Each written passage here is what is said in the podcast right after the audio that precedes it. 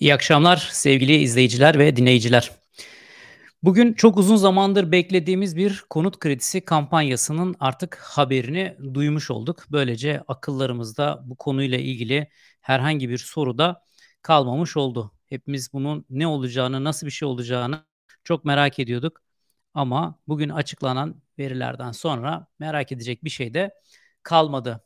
Aslında rahatlamış olduk bu açılardan baktığımız zaman. Çünkü herkes bir bekleme haline geçmişti ve bunu 2-2,5 aydır piyasalarda seziyorduk. Kasım ayı satışları, Aralık ayı satışları bize bunu gösterdi ve daha da fazla sürmesi aslında insanların planlarını yapması açısından biraz doğru zor olacaktı. Bu sebeple daha da fazla gecikmeden bu işin bitmiş olması hepimiz için oldu. Hani böyle üniversitede sınavlar vardır ya vizeyi beklersiniz işte finalleri beklersiniz çalışırsınız sizin üzerinize bir sürü stres yapar. Çalışmışsınızdır ya da çalışmamışsınızdır ama bittiği zaman rahatladım dersiniz. En azından bittiği için rahatlamış olursunuz. Ne olacaksa olsun dersiniz. Bundan sonra da artık konut piyasasında bunlar açıklandığına göre bitti, rahatladık diyeceğiz. Bugün sizinle aslında bazı YouTube kanallarında, haber kanallarında kampanya ile ilgili birçok şey paylaşıldı zaten. Ben de kısaca bunlara değineceğim. Hem kendi görüşlerimi de burada sizinle paylaşacağım. Hem bazı hesaplamaları da sizlerle paylaşacağım. Böylece bu konuyu da gündemimizden yavaş yavaş çıkarmış olacağız. Aklımızda bu konuyla ilgili bir şey kalmayacak inşallah. Şimdi şöyle bir çete bakacağım. Herkes her şey yolunda mı diye. E, katılım tamam mı? Sizlerden rahat bir şekilde bağlanabiliyor musunuz? Bir sorun olmadan onu görmek istiyorum. Ondan sonrasında da her şey yolundaysa ondan sonrasında yayına devam edeceğim. Evet sanırım her şey yolunda. Sizlerden gelen yorumlarda normal gözüküyor. Şimdi zaman zaman sizlerden gelen sorulara da cevap vermeye çalışacağım bildiğim kadarıyla. Çünkü biliyorsunuz bütün detaylar da belli değil. Bugün bakanlar bile bunlar üzerinde arkadaşlarımız çalışacak. Bunları da web sayfamızda yayınlayacağız dediler. Onun için ben de her şeyi bilemem tabii. Benim bilebildiklerim bugün onların açıkladıkları ve diğer yerlerde bazı paylaşılmış verilerin toplamından oluşuyor. Şimdi ilk olarak e, burada beklenen şey neydi? Biraz ondan bahsedelim. Bugüne kadar beklenen şey konut kredisi kampanyasıydı ve bu konut kredisi kampanyası ile birlikte piyasalarda 0.69 mu olsun 0.79 mu olsun diye böyle bir seç beğen durumu herkes.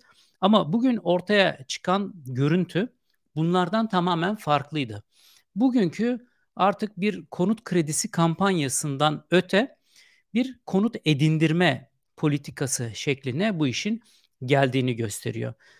Burada çok iyi öğrenilmiş şeyler olduğunu görebiliyoruz. Aslında ben olumlu taraflarının olduğunu görüyorum bu kampanyanın. Çünkü bu kampanya ve bunun gibi benzeri kampanyalarla yapılan şeylerin sonrasında çok e, piyasa düzeltilmeye çalıştı. Örneklersek şöyle oldu sanki. Biz bir yere gitmeye çalışıyorduk ve çok hızlı bir şekilde gittik ve sonra bir kaza yaptık. Sonra bu kaza olmasın diye yolun üstüne kasisler koydular, polisler koydular ve biz tekrardan bir yerden bir yere hızlı bir şekilde gidebilmek tekrardan bize hız limitlerinin kaldırılmasını bekliyorduk piyasada.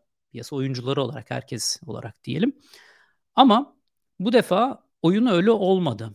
Yani e, tekrardan hızlı bir şekilde bir yerden bir yere git, gitmesine, gidilmesine izin verilmediğini görüyoruz bu açıklanan şeylerle. Çünkü koşullar tekrardan piyasaların bozulmasını engellemek üzerine oluşturulmuş, iyi çalışılmış. Bu çok açık ve zaten bakan da açıklamalar arasında şuna birkaç defa değindi. Konut piyasasında fiyatları arttıranların peşini bırakmayacağız dedi ve biz dedi takip ediyoruz dedi. Buradan şunu anlıyoruz. Biz sizler için konut edindirme politikası uygulamaya devam ediyoruz. Ama bu uzun soluklu bir koşu. Bunu hemen hızlı bir şekilde halledemeyeceksiniz. Biz bunu uzun yıllar boyunca oluşacak bir sistem olarak ortada inşa etmeye çalışıyoruz. Ama konut fiyatlarının da artık kontrolsüz bir şekilde artmasına da izin vermeyeceğiz. Birçok yayında bahsettim. Belki bu yayında benimle ilk defa birlikte olanlar vardır. Onlar için çok kısaca tekrardan söylemekte fayda görüyorum. 2020 yaz aylarında yaşadığımız kampanyayla yaşadığımız şeyler o kampanya bittikten sonra bir buçuk sene bitmedi. Ve ondan aslında 2022'nin Mayıs'ından beri devam eden ilanları takip etmek, BDDK tarafından konut kredilerinde konut fiyatlarına bağlı olarak limitlerin oluşturulması, bir sürü önlemle birlikte konut fiyatları ve konut fiyatlarına bağlı olan konut kiraları kontrol edilmeye çalışıldı. Ve tekrardan aslında piyasada birçok insan konut kredisi kampanyası bekliyordu. Ama birçoğumuz da yani konut sahibi olmayanlar diyelim daha çoğunlukla bundan korkuyordu. Çünkü işin konut sahibi olmayanlara yine dokunacaktı. Eğer bugün açıklanmış olan kampanya 0.69'la konut kredisi veriyoruz denseydi ve bu kadarla bitseydi bugün piyasalar yangın yeriydi. Ve bu yangın yerinin olması için 2-3 aydır konut satıcıları bekliyor. Ev sahipleri bekliyor. Ev sahipleri kadar elinde malı olan müteahhitler bekliyor. Ama bu çoğunlukla tabii ki toplam satışa baktığımız zaman ikinci ellerden dönen bir piyasa. Yani toplam konutun içerisinde sadece bir tanesi sıfır konutlardan oluşuyor. Üç tane konuttan bir tanesi sıfırlardan oluşuyor. Diğer ikisi ikinci el konutlardan oluşuyor. Bu sebeple bekleyen tabii ki daha çoğunlukla sahibinden olan gayrimenkullerdi ve onlar bu yangın yerini bekliyorlardı. Bir kesim bu kampanya ortaya çıkar çıkmaz çok hızlı bir şekilde konut alalım bekliyordu. Bunu beklerken de benim bir önceki videomda anlattığım gibi konut fiyatlarının artacağını bile bile bekliyorlardı. Çünkü en azından 15 bin liralık taksit 11 bin liraya düşer. Biz de bundan e, kendimize bir fayda sağlamış oluruz. Varsın konutun fiyatı bir parça artsın diyorlardı. Çünkü insanlar konut sahibi olmaya çalışıyorlardı. Ama durum onların beklediği gibi olmadı. Yani hem krediyi bekleyenler gibi bekleyenler için olmadı. Hem de konut fiyatlarını arttırıp satmak isteyenler için olmadı. Çünkü satmak isteyenler de çok hazır bir şekilde ellerinde gayrimenkullerle bugün emlakçıları dolaştığınız zaman şunu görebiliyorsunuz net olarak. Kimse gayrimenkul pazarlamak istemiyor. Emlakçılar değil tabii ki. Emlakçılar pazarlamak istiyor. Onlar parasını kazanmak istiyor. Ama mal sahipleri satmak istemiyor. Emlakçı mal sahibini arıyor. Mal sahibi göstermek istemiyor. Çünkü herkes kampanyayı bekliyor. Ama kampanya geldi. İşte kampanya onların istediği gibi olmadı. Bu açıdan bence başarılı.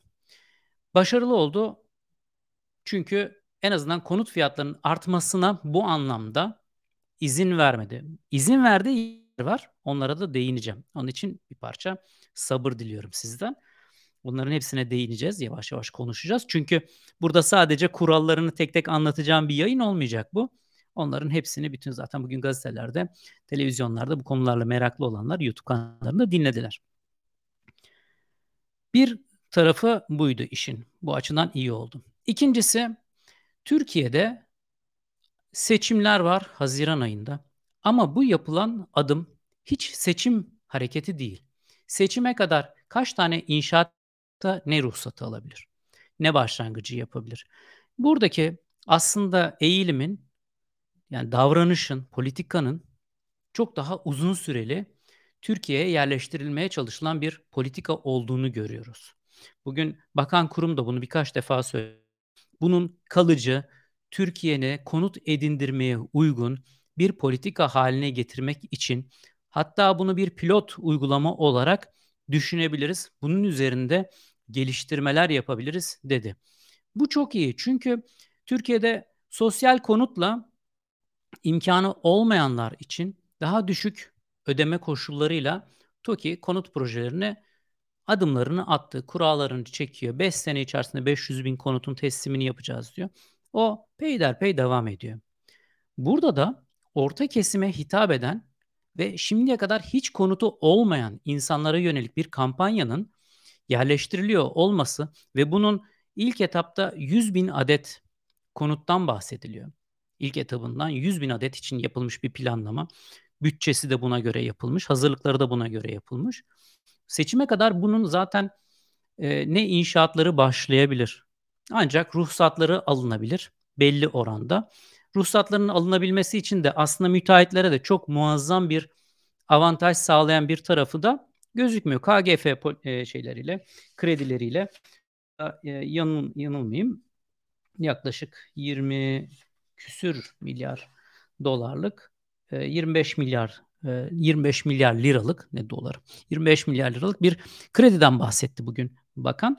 Onun için çok fazla müteahhitlere de fayda olacak, katkısı olacak, ekstradan bir katkı sağlayacak bir tarafı yok. Ama burada bizim için genel olarak Türkiye'de bazı şeylerin şeffaflaşma şeffaflaşması adına inşaatların yarım kalmaması adına yapılmış bazı güzel düzenlemeler de işin içerisine atıldı.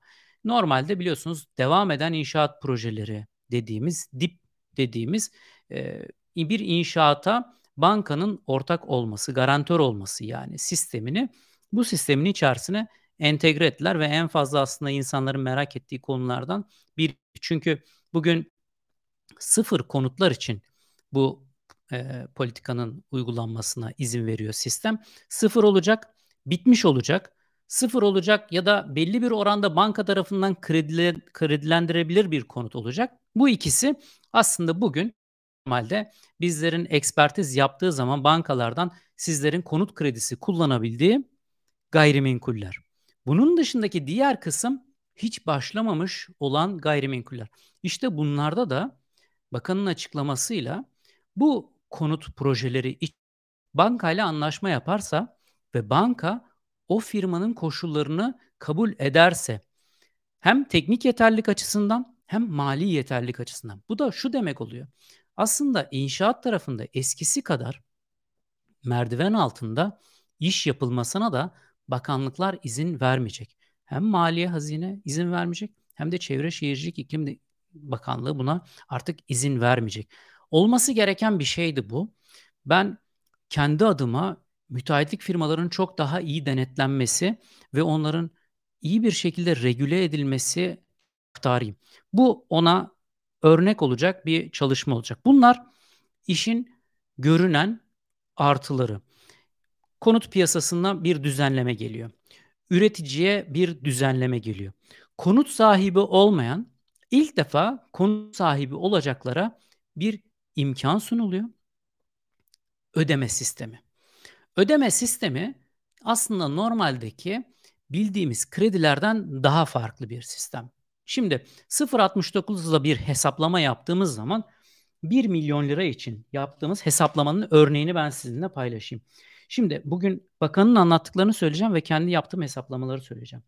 Bugün 1 milyon liralık bir konutta aslında ödeyeceğiniz taksit yaklaşık 14 12, 12 bin lira olması gerekiyor. Çok pardon.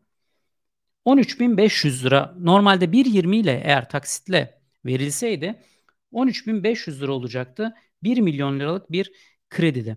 Ancak bu kredide eğer bildiğimiz kredilerdeki gibi bir ödeme olsaydı yaklaşık 11-12 bin lira civarında bir ödeme olacaktı. 0.69'la. Ancak bunda aslında ilk defa kredi alanların ilk başta zorlandıkları durum. Şimdi normalde bir konut kredisini çektiğiniz zaman özellikle şu an yaşadığımız durumda 2-3 sene boyunca enflasyon yüksek olduğu için 3 sene boyunca belli oranda zorlanıyorsunuz. Ama enflasyon düştüğü zaman bu defa 7-8 yıl boyunca aslında sizi konut kredisi taksitleri etkiliyor. Şimdi buradaki kredilerin enflasyonun yüksek olduğu dönem için söyleyelim. 3 sene sizin zorlanacağınız dönemdeki üzerinizdeki yükü sizden alıyor. Çünkü burada konutların başlaması, ruhsat süreci, inşaatların yapılması, tamamlanmasını da işin içerisine atıyorlar. Buradan da şunu anlıyoruz. Aslında stok tarafında yetersiz olduğunu bakanlık da biliyor. Çünkü burada harekete geçirilmeye çalışılan şeylerden birisi de Türkiye'deki arz eksiğini, konut tarafındaki arz eksiğini azaltmak. Oraya destek getirmek. Çünkü konut fiyatlarını dengeye gelmesini sağlayacak şeylerden birisi bu. Kentsel dönüşümü sağlayacak unsurlardan yine birisi bu. Ve eski yapı stoğunu iyileştirecek unsurlardan birisi. O zaman yeni inşaatlara izin verilmesi gerekiyor ki bu üç durum ortadan kalkabilsin. Bunun için de bu kampanya bunları sağlıyor. Böylece ilk iki sene boyunca mesela inşaat devam ederken siz kendi evinizde oturmaya devam edeceksiniz. Ama öbür taraftan da yeni almış olduğunuz evin taksitlerini ödeyeceksiniz. İşte onun için ilk senede epey bir indirme yap indirim yapıyorlar ve birinci yılda taksit ödemeleriniz 4400 liraya düşüyor. İkinci yılda 5400 liraya yükseliyor. Üçüncü yılda 6480 liraya çıkıyor. 1 milyon lira için söylüyorum. Ve dördüncü da 10.315 lira ödüyorsunuz. Son 8 yılda 12 bin liraya çıkıyor. Şimdi az önce baktım ama göremediğim şeyi söyleyeyim. 0.69'da bugün gidip konut kredisi alsanız ve bu destek içerisinde hazinenin desteği olmasa 1 milyon liralık almış olduğunuz krediye ödeyeceğiniz aylık 9718 lira. Şimdi bugün 9718 lira ödemek zorunda kalacaksınız. 1 milyon lira çekmiş olduğunuz kredi için. Öte yandan devam eden evinizin taksitleri var. Kirası var. 2 milyon liralık bir evde oturduğunuzu düşünelim. 6-7 bin lira kirası var. E, 7 bin liranın üzerine 9 bin lira da bunu vereceksiniz. 16 bin lira aylık taksit ödemek zorunda kalacaksınız. Ama burada ne yapmışlar? 6-7 bin lira oradaki taksit ödeme, kirayı ödemeye devam et. Ama 4400 lira da burada kredi taksitlerini öde. Yani senin cebinden 10-11 bin para çıksın. Yani ilk başta sizin gidip kredi alsanız ödeyeceğiniz para kadar para cebinizden çıkacak. Yani 0.69'da kredi çekmiş gibi olacaksınız. Ama hem evinizin kredili taksitlerini ödeyeceksiniz hem de kiranızı ödeyeceksiniz. Bu kira taksit ödeme açısından ilk defa konut sahibi olacak kişileri ilk 2-3 sene çok rahatlatacak bir şey. Bu gözden kaçmaması gereken bir şey. Sonraki 8 yılda da yani 5. yıl ve ondan sonraki devam eden yıllarda da taksitler bu defa 10 bin lira olması gerek.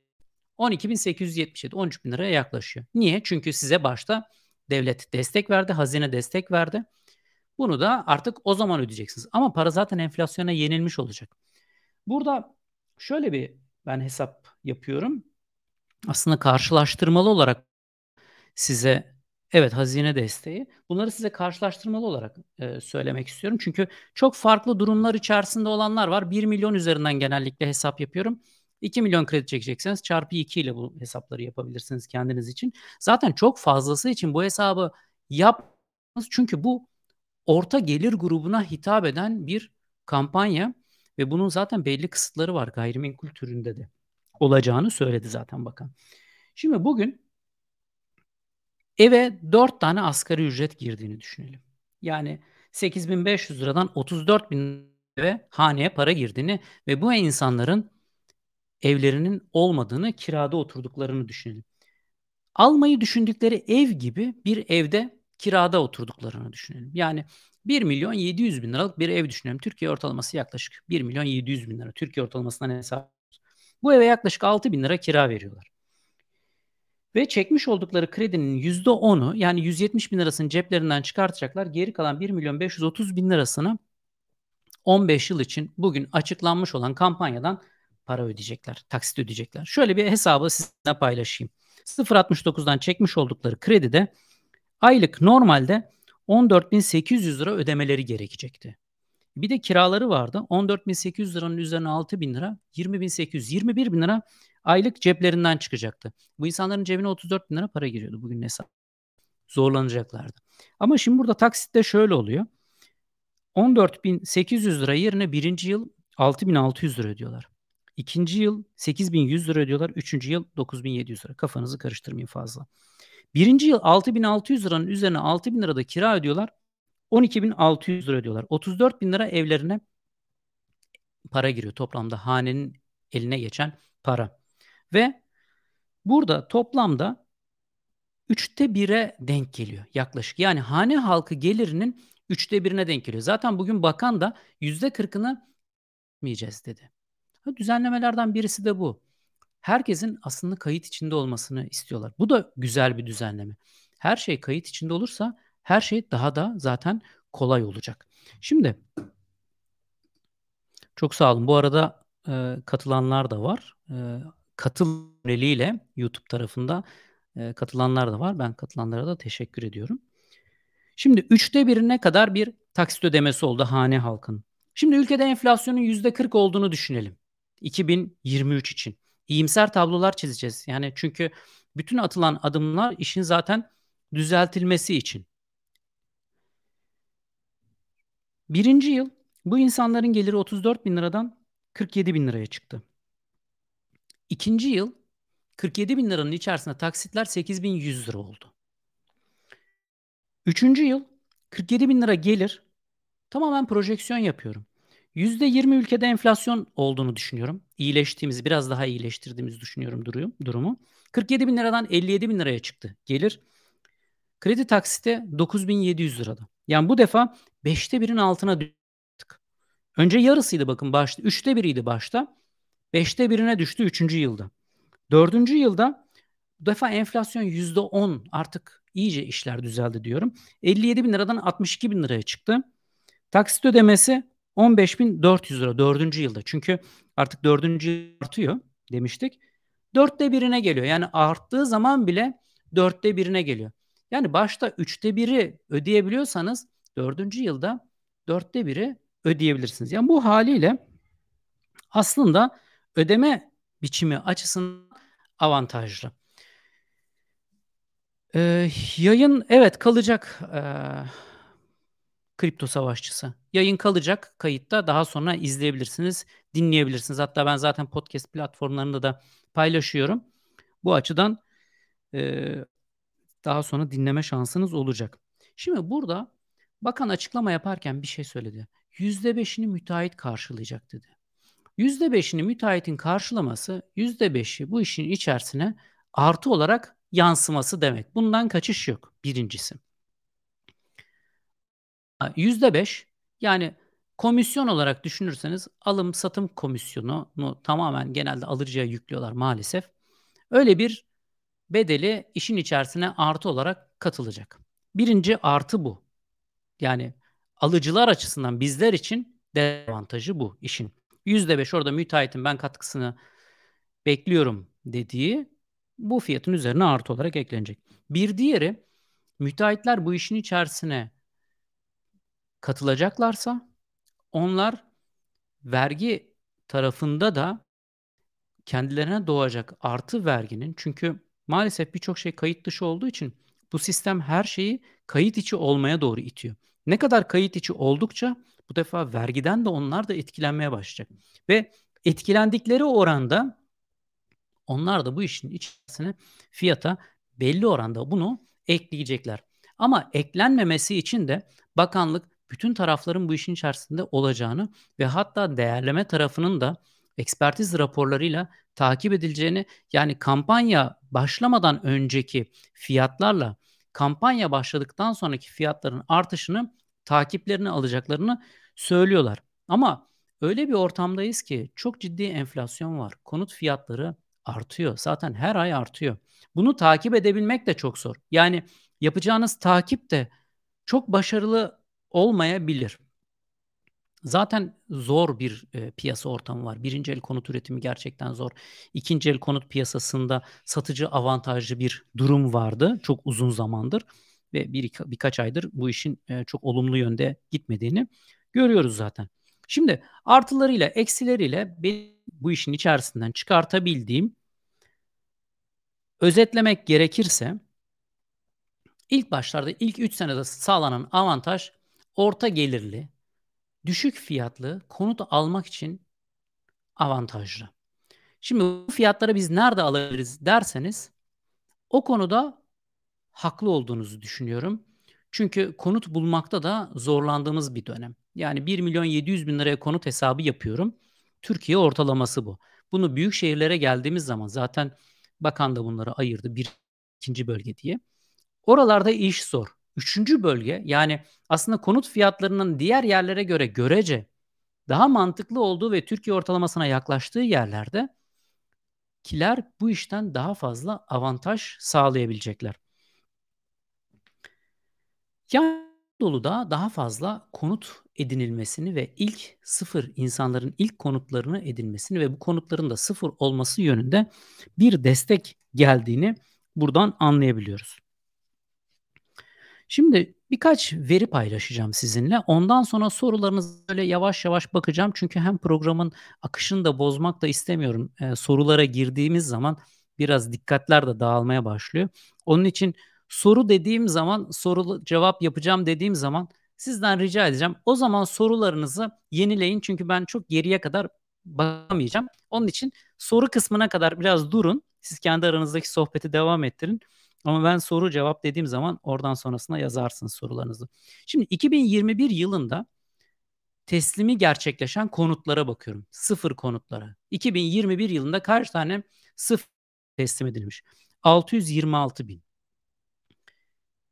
2021'de kaç tane birinci el konut satışı gerçekleşmiş? Bu 626 bin konutun %73'ü birinci el satış olarak gerçekleşmiş. Yani %27'si, %25'te biri, dörtte biri satılmamış. Dörtte üçü satılmış. Kötü bir oran değil. Yine dörtte üçü sıfır olarak satılmış. 2020 yılında 600 bin konutun %78'i satılmış. Şimdi nereye varacaksın diyeceksiniz.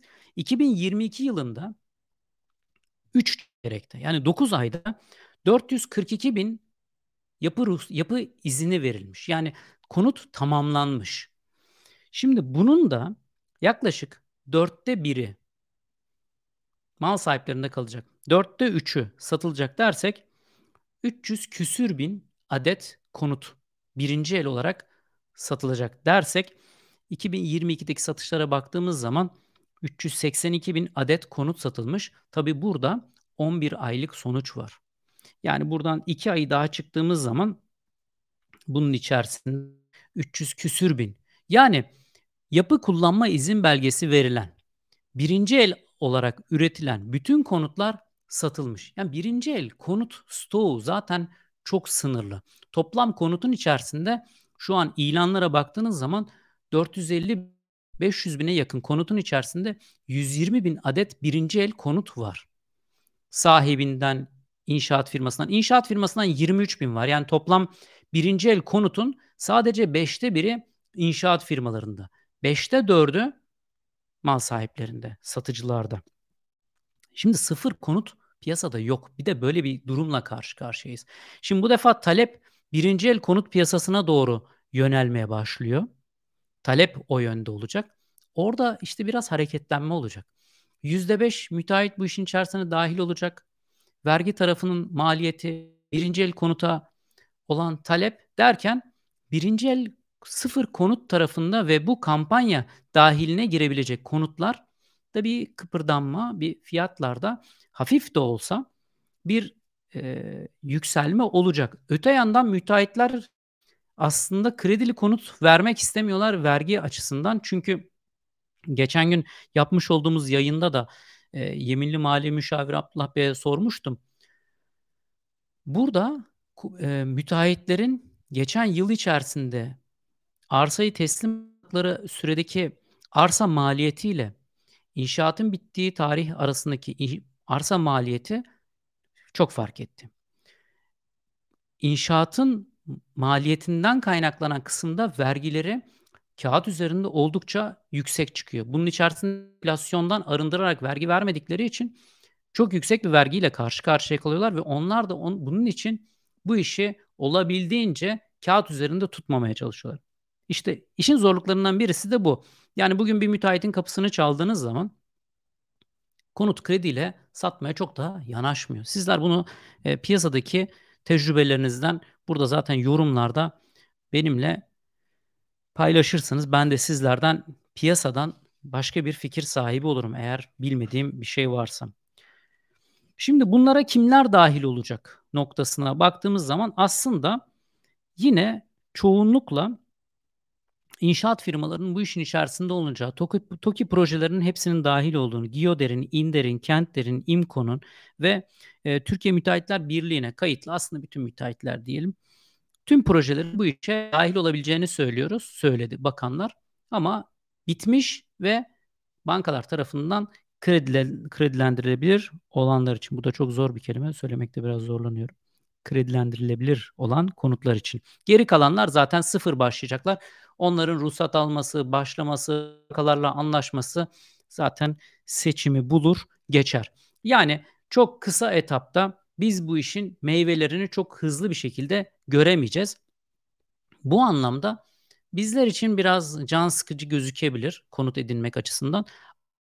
Böyle politikaların işte böyle yapılması gerekiyor. Yani uzun soluklu yapılması gerekiyor. Bugünden yarına her şeyi değiştiren konut politikaları hepimizi zaten mahvetti bu geçen süre içerisinde. Konut fiyatlarındaki artışları gördük. Kiralardaki artışları gördük. İşte böyle olduğu zaman uzun soluklu olduğu zaman konut fiyatlarını birden etkilemeyecek diye düşünüyorum. Dediğim gibi sadece birinci el konutlarda bir parça olacak. Şimdi biraz da kurallarından bahsedeyim isterseniz. Ee, birinci bölge olarak İstanbul belirlenmiş. En fazla 1 metrekare fiyatlarının olduğu yerde 5 milyon lira maksimum finansman. İkinci bölge Ankara, İzmir, Bursa, Antalya, Mersin, Muğla 3 milyon lira. Ve bunun dışında kalan bütün bölgelerde finansmanda maksimum 2 milyon lira. Yani Türkiye'nin geri kalanı dediğimiz aslında bölge. Üçüncü bölge bu işten gerçekten önemli fayda sağlayacak. Çünkü bugün Muğla var mesela. Muğla İstanbul'dan hiç geri kalır bir yer değil. Yani 3 milyonla orada sınırlı. Ama tabii biraz lüks yaşam bölgesi olarak gözüküyor bu işin içerisinde. Ee, Antalya yine aynı şekilde konut fiyatlarının bu zaten bu bölgeler Antalya, Mersin, Muğla konut fiyatlarının en fazla arttığı yerler. Ankara mesela öyle değil. İzmir'de mesela çok arttığı bölgelerden. Bu bölgelerde çok anlamlı olmayacak ama diğer bölgeler yani bu iller dışında kalan üçüncü bölge bu işten avantaj sağlayacak. E her şey de büyük şehirlerde olmasın değil mi? Yani Türkiye'nin geri kalanı da var ortada. Onları da unutmamak lazım. Böyle olunca konut edinmek oralarda daha kolay olduğu zaman insanlar da konutlarını edinebilecekler. Birinci ve ikinci bölgede ikamet şartı var. Yani bu bu illerde mutlaka yaşıyor olmanız gerekiyor. Bir yıl müddetle orada sizin bulunmuş olmanız gerekiyor. Yani Aa, ben fırsat buldum gideyim İstanbul'da konut alayım. Yok. Onlar bir yıldır orada yaşadığınızı göstereceksiniz. Üçüncü bölgede böyle bir şart yok. O zaman İstanbul'da geçinmekte zorlanıyorsunuz.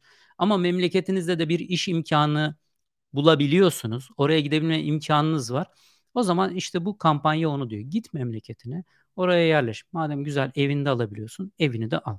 Herkes zaten bir ev almak için kendisini, kendi hayatını bir dengeye getirmek için çalışmıyor mu yıllarca? İstanbul'da gelip yıllarca ev sahibi olamayacağınıza ben giderim Konya'da evimi alırım. Konya'da evimi alabiliyorsam, orada iş de bulabiliyorsam önemli olan zaten en önemlisi bu zaten. Bu defa oraya giderim. Niye eziyet çekeyim yıllarca alamayacağım bir ev için? Ee, burada başka değinecek e, noktalardan birisi var mı? Ona şöyle bir kontrol ediyorum. Evet 100 bin kişi dedik. Ee, bitmiş konutlar dedik. %5 konut firmalarının katkısından bahsettik. Başlangıçta 16 Ocak'ta olacak. 16 Ocak'ta bir web sitesi olacağını ve bu web sitesinin içerisinde e, bütün detayların bence burada konuşulmamış olan bazı detayların da bahsedileceğini düşünüyorum. Çünkü Burada mesela bu süre içerisinde sizin gelirinizde oluşacak gelirinizde gerileme, işten çıkartıldığınız bu tip durumlarda ne olacak? Ne kadar süreyle destek verilecek? Bunların ortaya çıkması, garantörlük anlaşmasının detayları ortaya çıkacak. E, bu süre içerisinde e, KGF ile de inşaat firmaları muhtemelen kredilere başvuracaklar, inşaat ruhsatları almak için başvuracaklar. Bu aşamalarda orada başlayacak ve bu işe başlanmış olacak. Evet. Şimdi ben bir parça hem dinleneyim hem sizlerden gelen soru cevaplara bakayım. Onun için sorularınızı yorumlar bölümüne şimdi bekliyorum. Müsaadenizle. Oradan gelen soruları hem bakayım. E, bilebildiklerimi, cevaplayabileceklerimi cevaplayayım. Cevaplayamadıklarım için de lütfen kusura bakmayın. Çünkü bilebildiğim kadarıyla cevaplayacağım. Bilemediğimiz kısımları bence onlar da bilmiyorlardır. Bu süre içerisinde çalışacaklar. O zaman da o web sayfası yayınlandığı zaman müsait olursak bir yayında o zaman yaparız. Şimdi Sertaç Bey'in sorusuyla başlayalım. Üzerime olan mevcut konutu hibe edersem son 1 sene içerisinde satmamış olmak diyor. Yani bu bu bu tarzdaki şeyler yani konutunuz varsa bu operasyonun içerisinde olamıyorsunuz. %50'yi hissenizin geçmemesi gerekiyor. Bu sebeple bu durumlar için maalesef değerlendirme olabileceğini sanmıyorum. Aylık üst sınırı var mı demiş altın hisseler. Evet var. Üst sınırlarla ilgili olarak birinci bölge için 80 bin lira. İkinci bölge için hane halkı olarak söylüyorum. İkinci bir hane halkı için ikinci bölgede 65 bin lira. Üçüncü bölge için Türkiye'nin geneli gelir kalan geri kalan kısmı için 40 bin lira üst sınırı var. Eğer bundan daha fazla bir gelire sahipseniz bu defa bundan yararlanamıyorsunuz.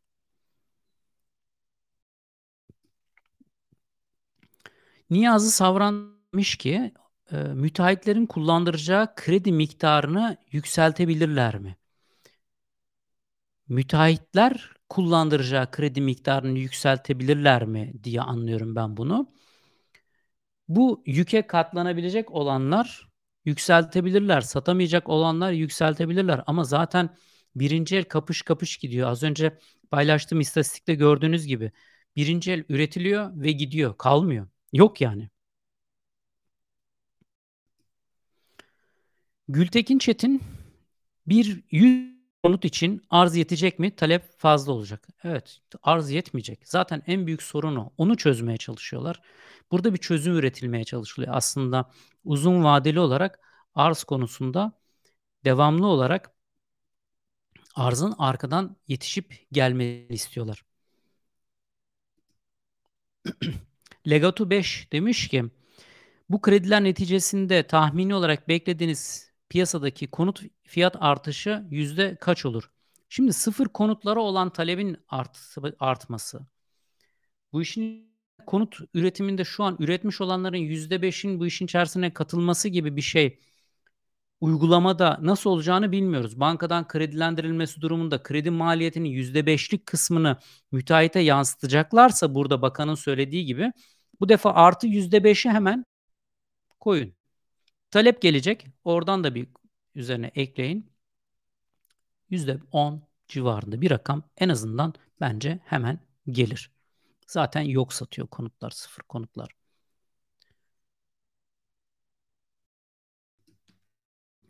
Şimdi 6 ay önce eşime kalan küçük bir evi sattık demiş Ekrem Erişken. Ben bu kampanyadan faydalanabilir miyim? Şimdi bugün bakan açıklaması arasında köyde kırsalda evi olanlar dedi mesela özellikle. Devre mülkü olanlar. Bunları bu işin içerisine dahil etmez dedi. Ama kooperatif üyesi olanlar, hisseli konutu olanlar, mirasta %50'den fazla olanlar, bağış yoluyla gayrimenkul olanlar, evi olanlar ve e, bir yıldır e, ha bun, bunlar bunlar tamamen kapsam dışı olacak dedi ve e, iki ay boyunca da SGK gelirinin SGK priminin ödenmiş olmasını söyledi.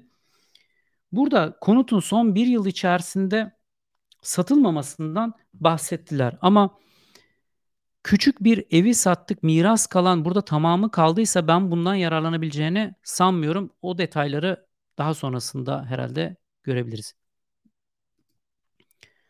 İstanbul sokakları %10 peşinatı kabul edici mi? Evet %10 olarak peşinat kabul edildi. Burada da önemli bir ayrım var aslında. Biliyorsunuz BDDK'nın bildirdiği e, konut kredisi de konutun değerine ve iklim belgesi şey e, enerji belgesine göre farklı konut kredisi kullandırma oranları vardı.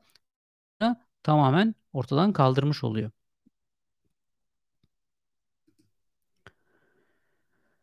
Bence faydalı demiş ki asgari ücretle çalışan bekar biri için kredi limiti ne olur? Toplam ödeyeceğiniz taksit gelirinizin %40'ını %39'unu %40'ını geçemeyecek. Burada da gelirinizin resmi olarak hesaba katmanız gerekiyor.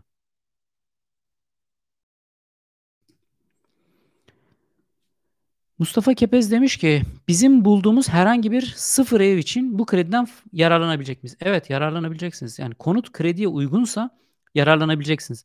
Sıfırla ilgili benim kanalda hazırlamış olduğum bir tane video vardı. Hangi konutlar sıfır diye. Sıfırın şartları yine daha önceki sıfır konutları belirlemede olduğu gibi olacaktır. O videoyu izlersiniz orada detaylarına ulaşabilirsiniz. Çünkü her sıfır gibi gözüken konut sıfır olmuyor. Şimdi şurada bir tane daha sorum var. Umut Yaman'ın bir sorusu var. Orta gelir grubuna kimler giriyor? Benim orta gelir grubu algım değişti. Orta gelir grupları ile ilgili üst limitleri söyledim. 80 bin, 65 bin, 40 bin. Bunlar e, orta gelir grubu olarak belirtiliyor. Burada başka sorulara bakalım. Halil Bey demiş ki 0.99 ilk evim kredisi kullandım. 3 ay önce yeniden yapılandırabilir miyim? Yok. Bu kampanyalarda böyle şeylere girilmiyor. Sizin zaten kredinizi kullanmışsınız, evinizi almışsınız. Onun için artık eviniz var. Bu bir kampanya olarak ortaya çıkıyor. Hmm, başka bakalım, sorulara bakalım. Sıfır konut nedir? Sıfır konut ee, Hey slowly demiş. Slowly demiş ama benim hızlı bir şekilde söylemem bekliyor. Çünkü orada çok fazla tanımı vardı da onun için bir anda söylemedim. Ee, perde takılmamış olacak, evin içerisine yerleşmemiş olacak. Ee, bu evin içerisine herhangi bir şekilde aidat şeyleri bağlanmamış olacak. Su elektrik bağlanmamış olacak.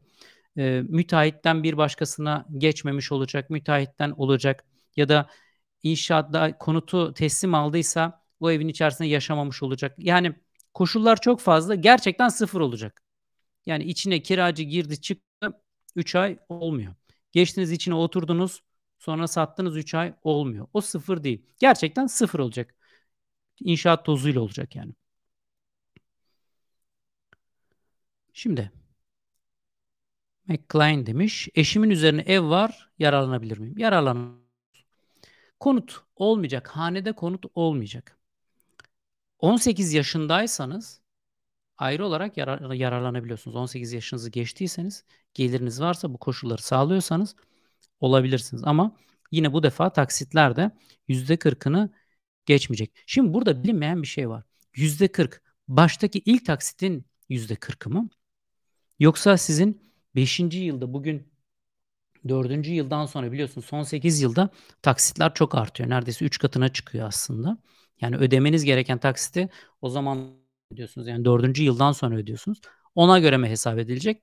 Tahminim bugünkü %40'tır diye tahmin ediyorum. İnşallah öyle olur.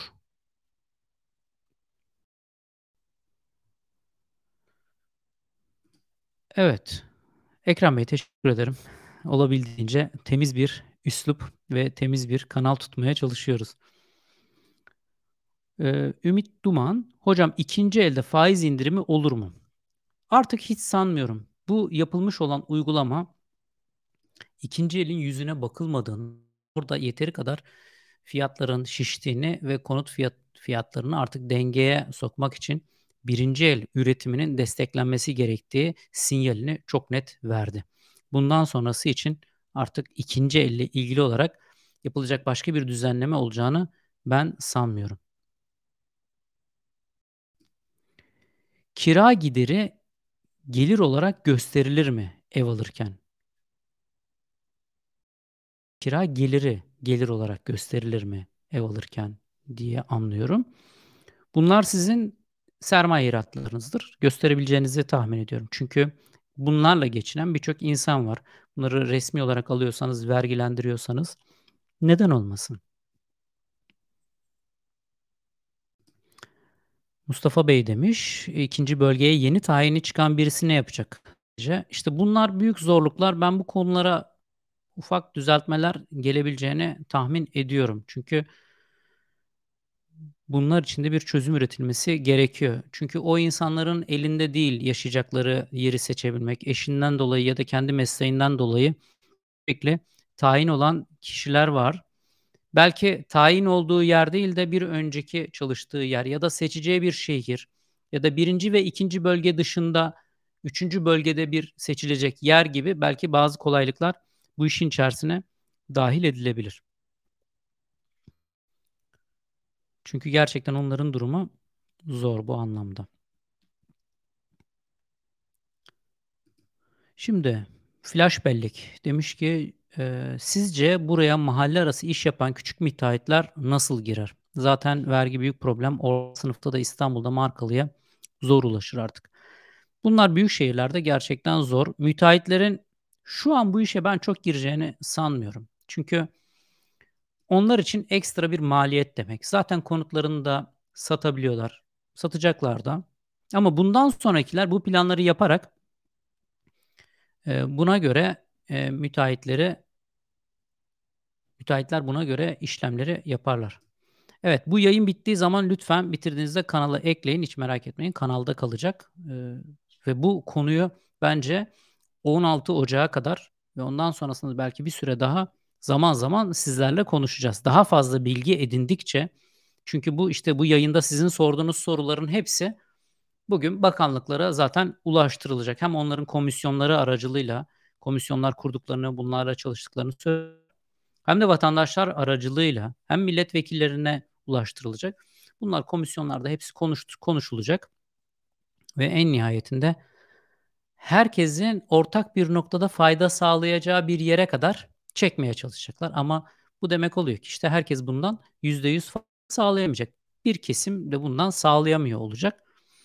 Bunun için de kamu bankaları tarafından şu an kullandırılan 1.29 konut kredisi kampanyalarını belki kamu bankalarının biraz daha kredi vermeye ikinci ellerde ya da bu kapatılmayan konutlarda ya da bu kişilerde belki biraz daha destekleyebilirler. Çünkü bugün birinci el konut e, bugün kamu bankaları tarafından konut kredilerinin gerçekten verilmediğini kendi etrafımdaki insanlardan ve sizlerin yorumlarından duyuyorum. Kiradan kurtulacak olan kira ödemeyi gelir kabul eder bankalar demiş. İyi yayınlar, paraşüt. Teşekkürler. Evet, Yılmaz Bey söylemiş. 1 milyon liralık ev için 200 bin lira kredi çekebilirsin. Ben aynısını duyuyorum. 200 bin lira böyle ezberlenmiş gibi herkes tarafından duyuyorum. 200 bin lira. Çok sınırlı bir e, maalesef kredi imkanı var. İşte onu da biraz e, genişletirler. Şimdi yurt dışında çalışanlar, ikametgahı İstanbul'da olanlar ve yaşayanlar yararlanabilir mi? Bence yararlanabileceklerdir. Ama onların işte gelir beyanlarında burada SGK diyor.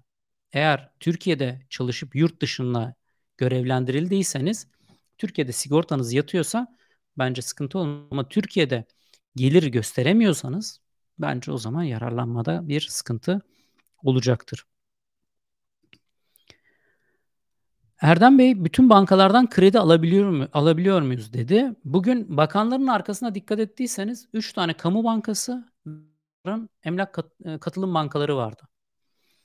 Ee, yani vakıf katılım, ziraat katılım, emlak konut katılım, Ziraat Bankası, Halk Bankası ve Vakıf Bank.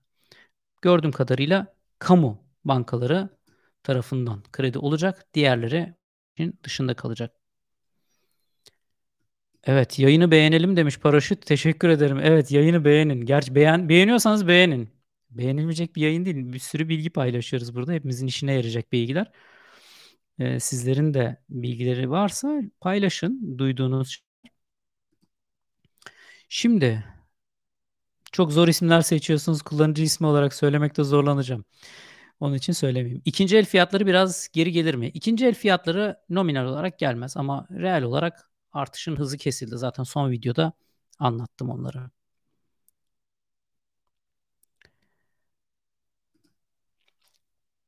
Just Mehmet demiş ki herhangi bir inşaat firmasından alabilir miyiz yoksa satan firmaların TMB üyesi olmaları gerekiyor mu? Bakan onu özellikle saydı. Yani TMB üyesi olanlar dedi. Bunun dışında bunlar projelere dahil olacak. Ama açıklamasında şöyle bir şey daha söyledi. Teknik ve mali yeterliliği sağlayan tüm proje üreticileri dedi. Burada inşaatı yapacak olanlardan bahsetti? Yoksa inşaatını yapmış, tamamlamış olanlardan mı bahsetti derken benim tahminim yeni inşaatını yapacak olanlardan bahsediyor. Eğer tamamlanmış sadece bir tane konutunu yapmak için burada mali ve teknik yeterlikle ilgili bir inşaat firması kendini bir şeye sokacağını ben zannetmiyorum. Kontrole sokacağını zannetmiyorum. Maksimum gelir kişi başı mı yoksa hane toplamı mı demiş. Hane toplamı.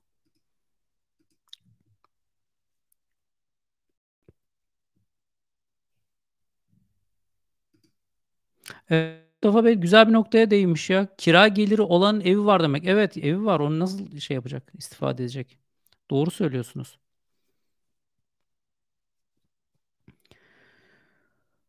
Aynı evde yaşayan anne, baba, kardeşin evi varsa kredi çıkar mı? Ebeveynler dedi. Ebeveynlerin evi varsa ebeveynler bundan yararlanamıyor. Ama 18 yaşını geçmiş kişi kendi adını bundan yararlanabilir. O zaman tek kişilik bir hane olmuş oluyor. Evet 50 dakikaya geldik. 50-51 dakikaya. Şöyle yavaş yavaş yapmaya çalışacağım. Sizlerden gelen şöyle ilginç sorular varsa diye onları bir gözden geçiriyorum. Maksimum limit 2 milyon lira olacak. Maksimum limit 3. bölgede 2 milyon lira olacak. İkinci bölgede 3 milyon, birinci bölgede 5 milyon olacak maksimum limit. 0.69 üstündeki oranlar neye göre belirlenecek? Evet, güzel bir soru. 0.69'dan başlayan diyor. Bence gelire göre.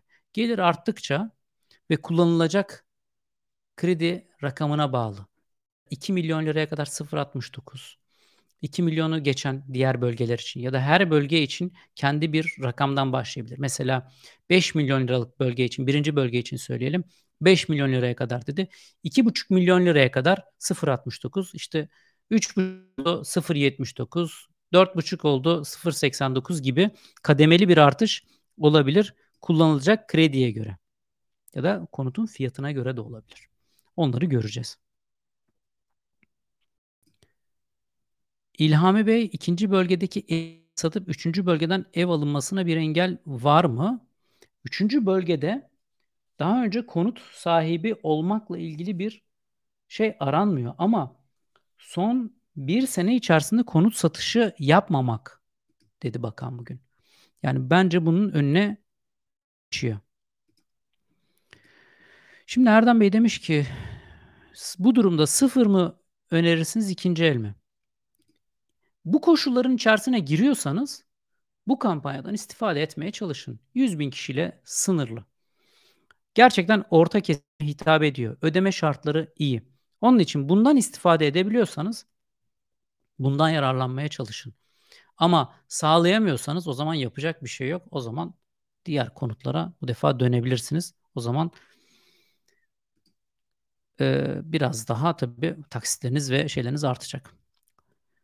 Orhan Bey demiş ki krediyi ne zaman vermeye başlayabilirler? Şimdi 17'sin 16'sı itibariyle web sayfası yapacağız, yayınlayacağız dediler. Muhtemelen ocağın sonunu herhalde kredi kullandırımları olacaktır. Doktor CEO demiş ki kontenjan olacak mı? Başvuranlar sıraya mı konacak? Kura mı çekilecek? Şimdi bunlardan hiç bahsedilmedi. Kontenjan 100 bin dendi.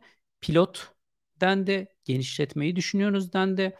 Bu bir adım dendi. Onun için ben bunun bakanın söylediğinden anladığıyla biz bunu kalıcı bir konut politikası haline getirmeye çalışacağız dedi. Onun için ben bunu bu 100 binin genişleyeceğini ve bu Türkiye'de böyle bir konut edindirme politikasının kalıcı hale geleceğini düşünüyorum açıkçası.